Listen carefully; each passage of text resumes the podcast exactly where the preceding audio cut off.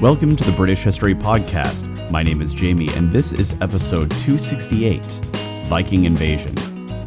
This show is ad free due to member support, and as a way of thanking members for keeping the show independent, I offer members only content, including extra episodes and rough transcripts.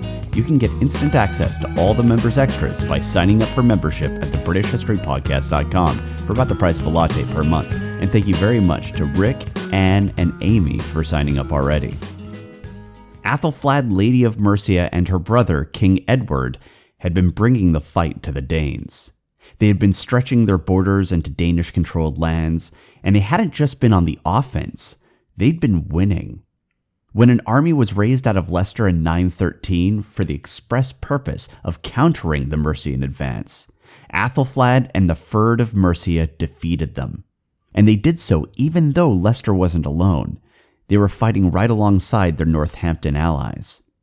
Mercia was out there kicking ass and taking names, but oddly, despite that victory against a combined army of Danes, many historians refer to 913 as unusually quiet.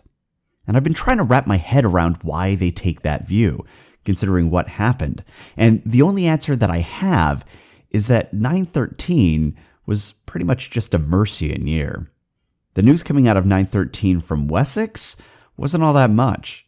It almost exclusively came out of Mercia. So, for King Edward, 913 probably was a bit of a quiet year. But for Athelflaed, it was a year of triumph. Mercia of old, the warrior Mercia, was back. And as 914 dawned, Athelflaed continued her project of fortifying Mercia. She began by gathering her forces early in the campaigning season marching to Edisbury and building a fortress there. Afterwards, we're told that she once again gathered up her troops, and in late autumn, she built a fortress in Warwick. And that doesn't really give us a lot to go on, but it does raise questions about what her intent was. Unfortunately, she's not our scribe, and so she can't tell us. However, we can make some educated guesses as to what she had in mind. The fort at Edisbury, like many locations, is difficult to precisely plot on a map. However, the modern parliamentary district of Edisbury is likely its proper location, and building at that location would have made a great deal of sense, as it was near the northern portion of Mercia. So placing a fort there wouldn't just help secure Mercia from land based invasions, but it would also secure northern Mercia from water based invasions. Don't forget that the Danes used waterways to great effect, and the Anglo Saxons had spent the last several generations learning the hard way that if those waterways were left undefended, an army could easily strike virtually anywhere in their kingdoms with nothing more sophisticated than a few longships. If Mercia would be safe against assault, the waterways leading into the realm had to be significantly defended. So strategically, it makes sense. Furthermore, if you look at Edisbury, it's in line with Stafford and Tamworth, which were her previous construction projects. So it's beginning to look like a fortified line of defense against the Eastern kingdoms. But something that piques my interest is the fact that Edisbury was dangerously close to Danish territory, and it was also close to Chester, which was the site of one of Athelflaed's fights against the Danes. So could that be why she was up there with all the Mercians? Because this is still part of that entry that talks about her marching around with all the Mercians. I mean, is it possible that, like Chester, this story of construction is actually covering up a fight? I'd say that the odds of that are at least decent. But after she was done with Edisbury, she grabbed all her forces and marched to Warwick, which was far to the south, and she started building a fortress there in the autumn. So, why did she do this?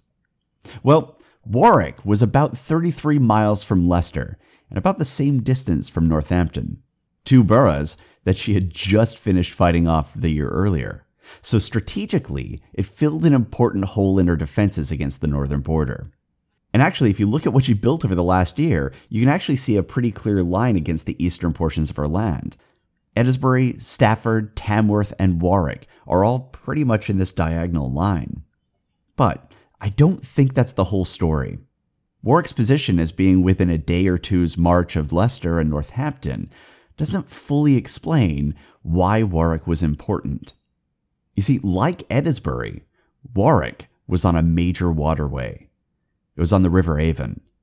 So, in addition to being part of the defensive line, Warwick might have been intended to stop any seagoing armies from sailing into the heart of Mercia. But once again, I'm left with a question Why did she go there with her army? Are we missing something? It certainly seems possible, and to get the rest of the story, I think we need to look at versions A, C, and D of the Chronicle. And there, we find a remarkable amount of detail about what was happening in the South and it actually ties in with what was happening in Europe broadly. See, across the channel in Brittany, trouble was brewing. The Duchy and sometimes Kingdom of Brittany had a particularly complicated relationship with the Scandinavians. Often they would fight, but sometimes they'd set all that aside and they would work together against a common foe. For quite some time, Brittany had been playing a high wire act where they were trying to secure their independence from the Franks with the help of the Danes.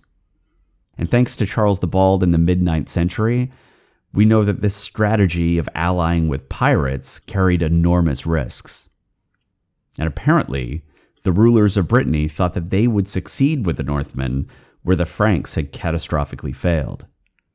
But in the early years of the 10th century, it was already becoming clear that Brittany had made that same fatal miscalculation.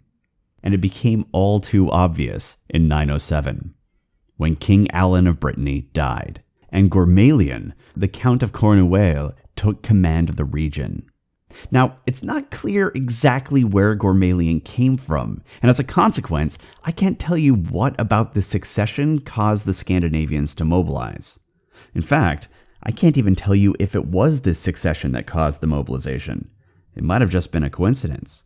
But whatever did cause it, suddenly, as soon as Gormalion took the throne, Brittany found itself under sustained attack.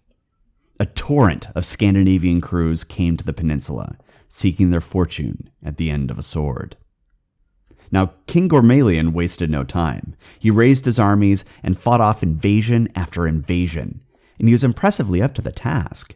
For seven long years, he defeated every army that sailed against him, every crew that dared to land on his shores. But they kept coming. His victories in the field didn't slow them down. As soon as one army was defeated, far to the north, another would begin its preparations. See, the Vikings only needed to be lucky once. Just one of them needed to defeat the army of Brittany. King Gormalion, on the other hand, well, he had to be lucky every single time if he hoped to hold on to his kingdom. And in 914, as Athelflaed was out there securing her borders, his luck ran out. King Gormalion fell in battle, and his kingdom fell with him. Brittany was now Viking occupied territory. Many of the Viking captains stayed and settled, but not all of them. Some of them looked at their victory and thought to themselves, let's keep this party going. And that's how we learn of two Jarls, Otter and Hrold. And they had immediately set about building a massive fleet off the coast of Brittany. And this fleet was organized for a singular purpose. Otter and Hrold were going to cross the English Channel and go a Viking. Once their preparations were completed, they set sail. They headed south until they were off the coast of Kent, then turned west and took the long voyage across the southern portion of Britain, until finally they turned north and east again and headed straight into the Bristol Channel. The southern defenses had been breached. And it wasn't just Mercia and Wessex who were at risk. The whole southern coast of Wales was exposed to this fleet. And the Vikings immediately took advantage of that fact. The Chronicle tells us that upon reaching the Severn estuary, the great fleet, quote, ravaged in Wales and everywhere along the coast where it suited them, end quote. And during these raids, they captured the Bishop of Archenfield, a guy named Cyfeiliog, which actually is about the most Welsh name I've ever seen. Now, Archenfield was located just to the west of Hereford. It was a plot near the River Wye and the River Monnow. It's a lovely little spot, actually, but it's not exactly coastal. In fact, Archenfield was about 36 miles from the coast. So that raises a question. What was Bishop Cyfeiliog doing that brought him so close to the Bristol Channel that he could get captured by this fleet? Was he organizing defenses? Bishops sometimes did that. Was he arranging a treaty? Sometimes bishops would do that too. Hell, was he just unlucky and caught on a holiday? We have no idea. But thanks to this stroke of bad luck, all of a sudden, Oter and Rold had a bargaining chip in their hands. Bishop Cyfeiliog was high ranking, and he was religious. So the chances were pretty good that someone would be willing to pay for his release. And we're told that it was King Edward who ultimately ransomed him, paying a full 40 pounds for the bishop's safe return. And this is kind of odd. If you look at a map, you can see that Herefordshire isn't West Saxon territory, it's Mercian. And yet, here we are, with Edward paying the ransom, rather than Athelflaed. I'm not sure precisely what happened there, so I also don't know what it means. But Cyfeiliog was released, and the great army of Otter and Hrold had an idea. That bishop, the one that was worth so much money, well, he came from a place called Archenfield. Why not go for a visit? So, upon taking the ransom and releasing the bishop, the Viking fleet sailed up the Severn, found a place to beach their ships, and marched inland, raiding right through the heart of Gloucestershire and Herefordshire. And the Chronicle tells us that in response to this, the quote, men from Hereford and Gloucester and from the nearest boroughs, end quote, didn't appreciate that at all. And so they marched out to try and fight them back to their ships. So here we see some of the forces of Mercia once again heading to war. But I'm not entirely sure that they were alone. Remember in the beginning of this episode when we heard about Athelflaed marching with her army to Eddesbury and building a fortress there in early summer? Well, as we've been talking about for several episodes now, the Chronicle during this period sometimes disguises battles as construction. So that raises the question of what was Athelflaed doing that required her army? And now, upon looking at the Chronicle, we see that there were large numbers of troops coming from the various shires and boroughs to fight against this Viking fleet. And based upon the timeline, that probably would have happened in early summer, or at least thereabouts. And if Athelflaed and her army were up in the north building and possibly fighting against anybody near Eddesbury, well, then that makes me wonder if Athelflaed grabbed her army and marched south to deal with this advancing Viking army. After all, she would have had plenty of time to learn of its presence. They've been ravaging all over the place, and King Edward had already had the time to go and pay the ransom for Bishop Cyfeiliog. So I think it's likely that she knew that they were there. Furthermore, the West Saxon sources are quite clear that what marched on the Viking fleet wasn't Edward's West Saxon army. It was specifically the Mercians. And the Mercian register is clear that Athelflaed had her army with her.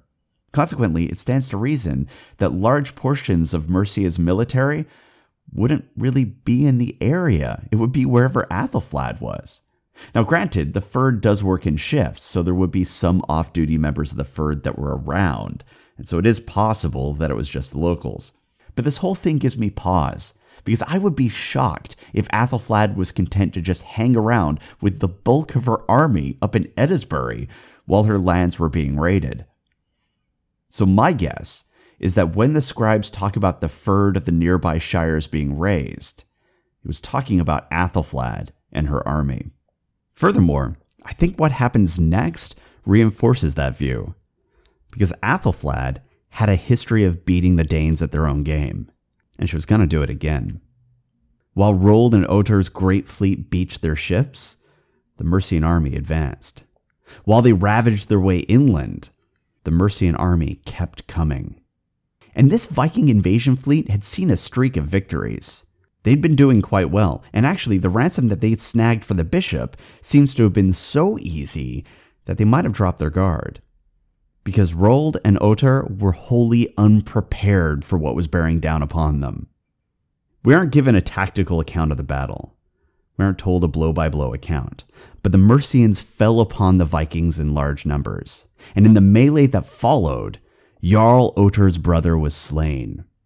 And then Jarl Hrold himself fell. Only Jarl Otter remained, and all around him his warriors were dying in large numbers. It soon became apparent that if they held their ground and stayed in the field, they would all die. So Otur and what remained of his army fled, and what followed must have been a brutal chase. And it went on until the fleeing Danes had been corralled into what the Chronicle called, quote, an enclosure, end quote.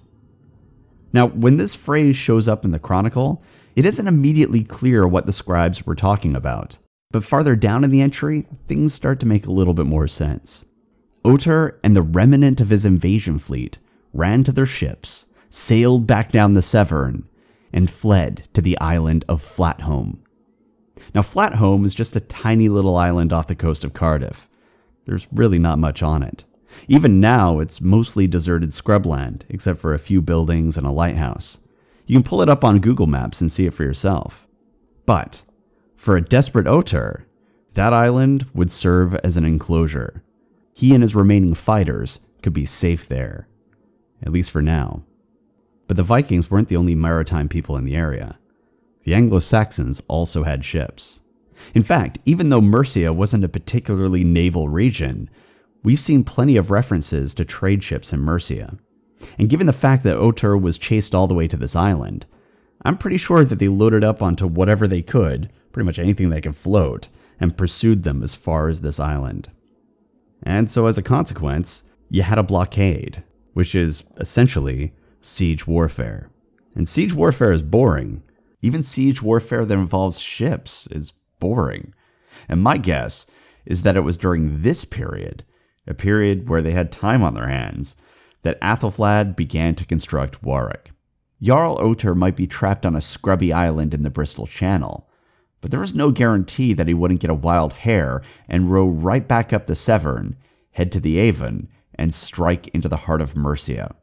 And so moving to Warwick and constructing a fortress there would have made a great deal of sense, and it would fit within the timeline, since the Mercian Register says that she constructed Warwick in the early autumn, which, based on the full entry from this year, seems like it would have been during this long, boring period of siege warfare. But as for the Vikings on Flatholm, well, they didn't have public infrastructure works to keep them busy. Furthermore, they're in quite a bit of trouble because Flatholm isn't a verdant orchard.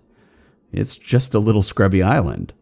And if they planned to withstand a siege there, they needed food. And they weren't going to find much food here. So, in the dead of night, Otur sent out a raiding party. They quietly boarded their ships, hoping that the sound of water lapping at the shore would hide the sound of their oars, and set course for a small village just to the southwest of their island refuge. It was a settlement just to the east of Watchet, and once the ships passed out of view, Jarl Otur and his men could do little more than wait. And they waited, and waited, and waited. And eventually, the ships returned, or at least some of them did and the survivors who disembarked told of how they anchored their ships just off the coast and moved as quickly and quietly as they could inland. But rather than finding an undefended village ripe for plunder, they fell directly into a trap. Anglo Saxon soldiers were already there, waiting for them. In the melee that followed, most of the raiding band was cut down. Only the few who ran and managed to swim back to the ships survived. They lost men, ships, and gained nothing in return. This was a disaster, but their situation hadn't changed. And as a consequence, Otur and his men had no choice. They still needed food. And perhaps that first raiding party just had bad luck.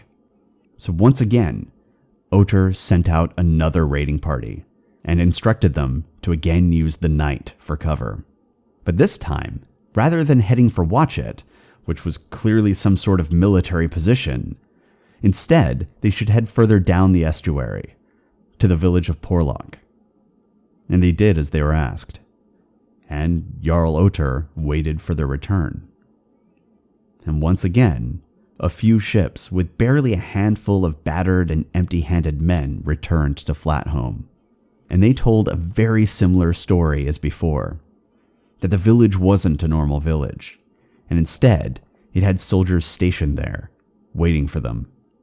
Looking at the two ambushes and its dwindling food reserves, Jarl might have thought that the fates had turned on him, that his luck was running out. The reality, though, was that he simply underestimated the children of Alfred. Athelflaed and Edward were raised in court, the same way that Alfred had been raised, and consequently, they were able to draw upon a wealth of experience, and they had learned exactly how the Danes operate. While other rulers might have been content to simply blockade and wait, Athelflaed and Edward had seen the dangers that come from letting your guard down, especially in moments when the Scandinavians appeared to be weak. As they grew up, they saw Guthrum, Haston, and countless others take advantage of Alfred's trusting nature. The reign of Alfred had been one long lesson in the folly of giving the Danes the benefit of the doubt, and his children had been diligent students. So while the Mercian army was chasing the Danes to Flatholm, King Edward wasn't taking any chances. He also mobilized his army. Now, taking the island by force ran the risk of heavy casualties. You couldn't risk that. Furthermore, while patrolling by sea could blockade any large scale movement of the Viking fleet, a small detachment still might be able to sneak through the lines. And that was a big problem, because Jarl Otter's position in the Bristol Channel meant that large parts of the western portion of Wessex were exposed.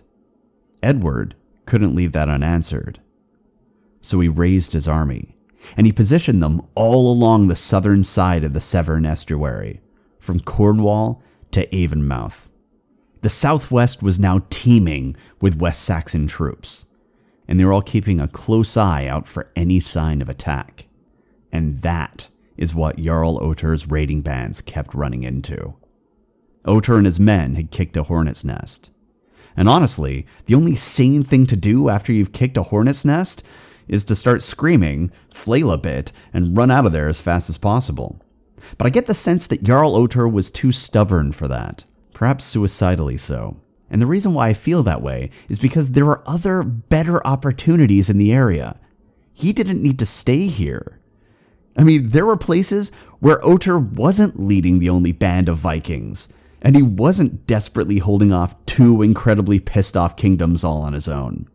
For example, just one year earlier in 913, a new and ferocious wave of Viking attacks had been launched against the Irish kingdoms. If Otter was looking to make his fortune, that would be a pretty good place to start. But for some ungodly reason, rather than seeking terms and heading to Ireland, they stuck it out on Flatholm. And they stayed there even after their two raiding parties ended in disaster and men started dying of hunger. And we're not talking about just one or two warriors dying of hunger. The Chronicle tells us that many of Otter's army died of hunger. So even when it was clear that they might starve to death, they still held Flatholm. And that's just kind of strange. And it makes me wonder if we're missing part of the story. Because based on the facts that we have, I can't imagine a good reason to sit there and watch your men die of starvation when they could just, you know, leave. And they could leave. That option was definitely there. And I know this because eventually, after many of their men died of hunger, the Vikings and the Anglo Saxons came to terms. Otter would provide them with hostages, and in exchange, he would promise to leave Greater Wessex. And so, in autumn, Otter and what remained of his army boarded their ships and sailed straight for the Welsh kingdom of Dyfed. And the Chronicle doesn't tell us if this was an attack, or if it was just a waypoint to resupply and gain new crewmates. Honestly, either one is possible. But Dyfed wasn't their final stop. After that, Otter and his fleet headed straight for Ireland. Their raiding days weren't over yet. But his failed attempt at raiding had certainly been a wake up call for Athelflaed and Edward. I mean, at around the same time that Otter was on Flatholm, or maybe shortly after he fled, Athelflaed gathered her troops and marched on Warwick in the early autumn. And that's how we get that second portion of Athelflaed's construction campaign. And now that we've talked about this attack at the Severn, you can see why she might have been so keen to reinforce the Avon. Considering what was happening in Ireland and Brittany, there were plenty of pirates in the area, and Otter had taught her that any one of them could strike deep into her lands just by going up the Severn and potentially going up the Avon. So Athelflaed was plugging that hole in her defenses. And meanwhile, King Edward and the army of Wessex were all dressed up and really didn't have anywhere they had to be. And it hadn't escaped Edward's memory that just last year, Leicester had allied with Northampton and attacked his sister. So, in late autumn, before November 11th, King Edward and his army marched to Buckingham. And if you look on a map, Buckingham is just 20 miles south of those treacherous louts in Northampton. And it looks like that was exactly what Edward had in mind. Because once he got there, he ordered that two burhs be constructed, one on either side of the river. Now, it isn't specified which river they are building on, but it was probably the Ouse.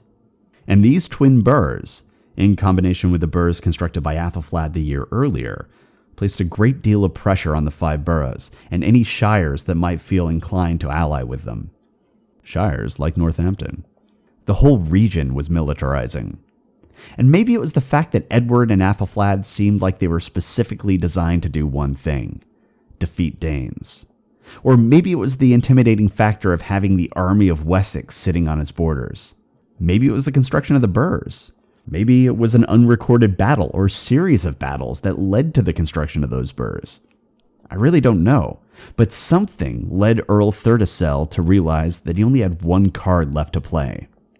If he wanted to stay in power, he needed to submit to Edward. And so, sometime before Martinmas, November 11th, of 914, Earl Thurtecel, along with the nobles of Bedford and many of the nobles of Northampton, went to King Edward and submitted to his authority.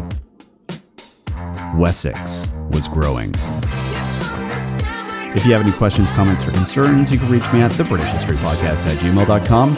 We're also on Twitter. You can find us at British Podcast, and you can find all our other communities by going to the upper right hand corner of the British History Podcast.com. Thanks for listening.